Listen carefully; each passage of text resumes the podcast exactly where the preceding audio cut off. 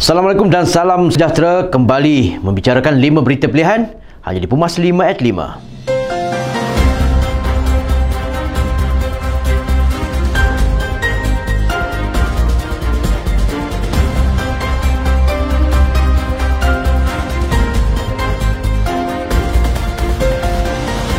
UMNO akan mengenal pasti calon heavyweight Barisan Nasional BN termasuk yang berada dalam kabinet untuk bertanding di Selangor dalam pilihan raya umum ke-15. Presiden UMNO Datuk Seri Dr. Ahmad Zahid Hamidi berkata perkara itu adalah antara kriteria yang akan diambil kira sebagai salah satu strategi PRU 15 di Selangor. Terdahulu, pengurusi Badan Perhubungan UMNO Negeri Selangor Tan Sri Noh Omar berkata beliau mengalu-alukan calon heavyweight atau yang berada dalam kabinet untuk bertanding di kerusi Parlimen Selangor. Tan Sri Noh berkata sebagai contoh Menteri Kewangan Datuk Seri Tengku Zafrul Tengku Abdul Aziz dari Parti Bersatu yang disifatkan sebagai salah seorang tokoh muda yang berpotensi untuk diketengahkan dan dijadikan ikon di negeri itu. Kerajaan tidak akan membiarkan rakyat ikat perut dalam isu kenaikan harga barang. Sebaliknya akan mencari jalan bagi menyelesaikannya Perdana Menteri Datuk Seri Ismail Sabri Yaakob berkata kerajaan sedang mencari keadaan agar rakyat tidak dibebani.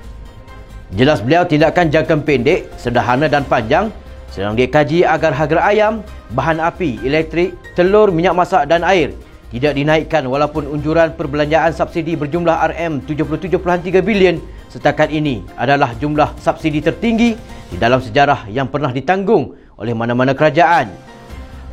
Katanya kerajaan hari ini akan terus konsisten memberikan tumpuan kepada program serta inisiatif yang melimpahkan kesejahteraan dan manfaat kepada seluruh keluarga Malaysia agar tiada pihak yang ketinggalan.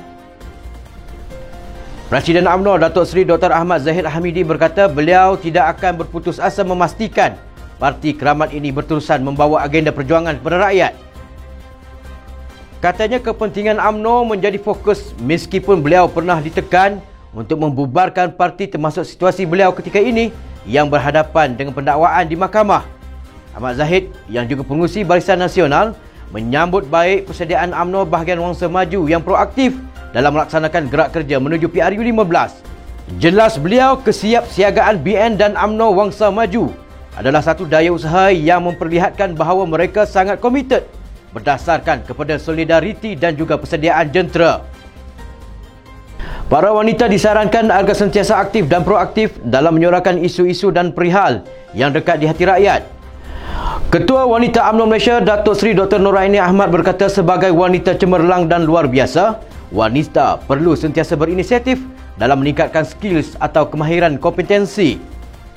Sementara itu, Setiausaha Agong UMNO Datuk Seri Ahmad Maslan menjelaskan UMNO sentiasa mengukuhkan hubungan dengan badan bukan kerajaan NGO UMNO bahagian-bahagian dan negeri. Beliau berkata demikian pada program wacana aspirasi UMNO WOW 3 Kemelut Kegelisahan Rakyat di mana suara wanita yang diadakan di auditorium Menara Dato' On. Pertubuhan Kebajikan Pembela Warga Felda Malaysia Pembela Felda membawa hasrat dan keresahan rakyat mengenai kenaikan harga minyak masak di pasaran dan ketiadaan bekalan minyak masak paket bersubsidi di rancangan tersebut di seluruh negara. Pengusinya Anwar Abdul Manak berkata keputusan kerajaan menarik semua subsidi minyak masak dalam botol menyebabkan harga minyak masak dalam botol melonjak naik dan memberi tekanan kepada rakyat khususnya golongan warga Felda yang tinggal di luar bandar. Katanya kerajaan melalui kementerian perlu menambah kuota pengeluaran minyak masak paket bersubsidi kepada Felda dan FGB bagi menampung keperluan warga Felda di rancangan.